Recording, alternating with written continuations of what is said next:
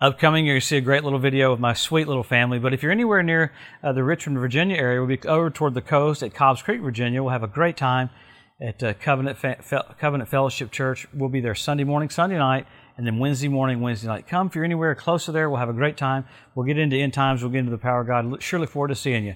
Now, look, no, check out the video that's coming with my sweet little family.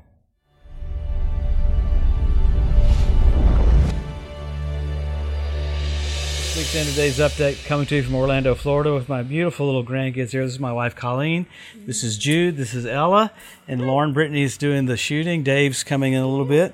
Uh, we're coming to you every week to show you the different things that point to the coming of the Lord. Isn't it cool to be living just before the return of the Lord? The kids get to see Jesus so soon face to face.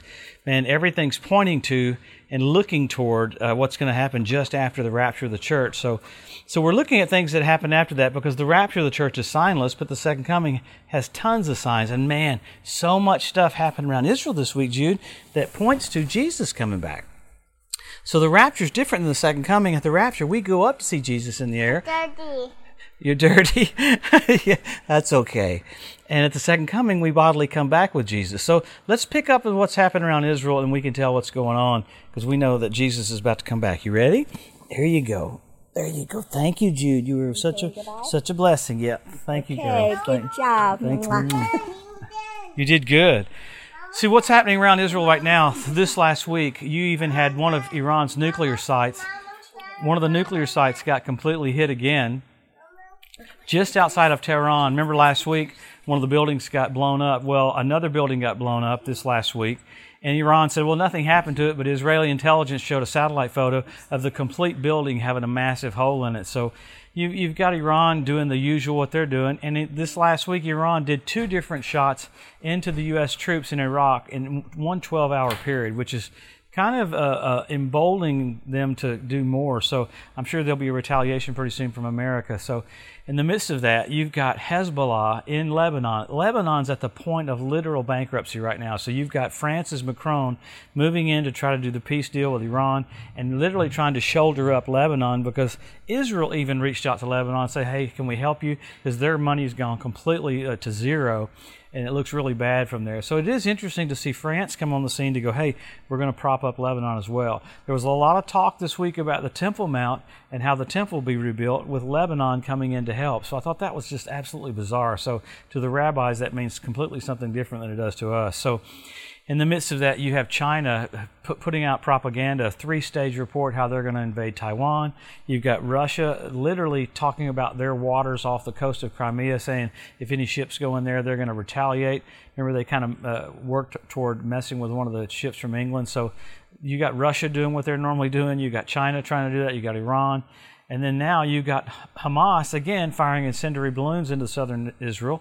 With that, you had Israel retaliate, uh, hitting out those uh, rocket sites in, in Gaza. So it is so bizarre. You would think the Palestinians in Gaza would have built some hotels on the water, but all they do is try to build rockets to try to attack Israel.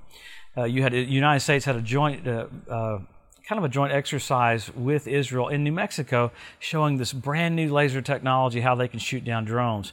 The only thing about the laser is you have clouds that get in the way, sometimes smoke gets in the way, but they have a brand new microwave technology that they tested in New Mexico that will take out swarms of drones with one shot. Within a half a second, the drones are gone. So Israel's having to do that because the drones are coming in even closer, just like what Iran did to America this week in Iraq was through drone warfare. So a lot of things are, are changing the way things are going, but man, and it all points to the coming of the Lord. So many more things are happening. You got you got volcanic eruptions.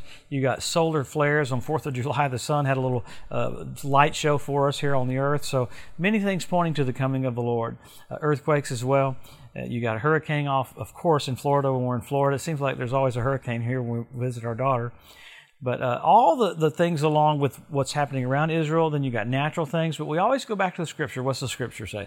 Number one, Israel made a nation, Jerusalem being won back. Jesus said the generation that sees those two events will not pass away till all is fulfilled. Then you got the Hebrew language restored. You got the Ethiopian Jews brought back. You got the fertility of the land of Israel. You got the revival of the Roman Empire. You have the literal uh, land that's completely blessed.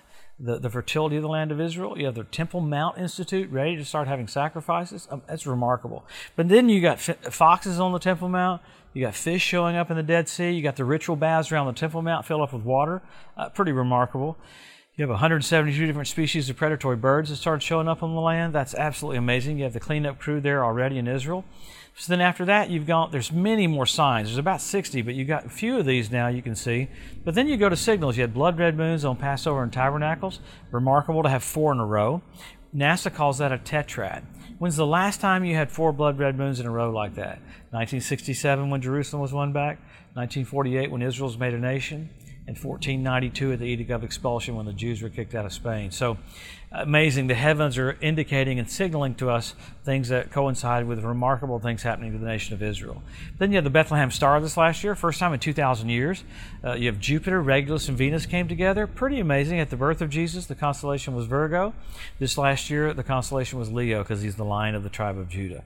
So you've got signs, you've got signals, you have all of this that points to the coming of the Lord. So what do we do? It's a hustle mentality. It's not escape theology. It's you see the finish line, you run faster. I've never seen a runner when they see the finish line chill. No, all that training is for right there. So uh, we're about to see the King.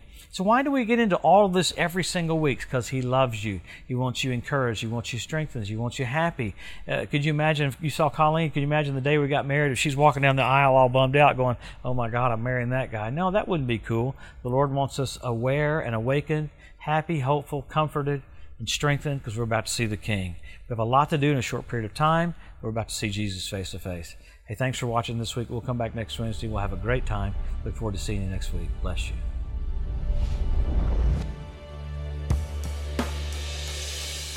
Thanks for joining us today at the End of Days Update. If you'd like to be notified every time there's a new post, just go to the edu at joseph morris dot com and subscribe to receive email alerts. If these posts and updates have been a blessing to you, please consider making a one-time donation to help get the message out or even becoming a monthly partner with Joseph Morris Ministries. Thanks again for tuning in to the edu, and we'll see you next week.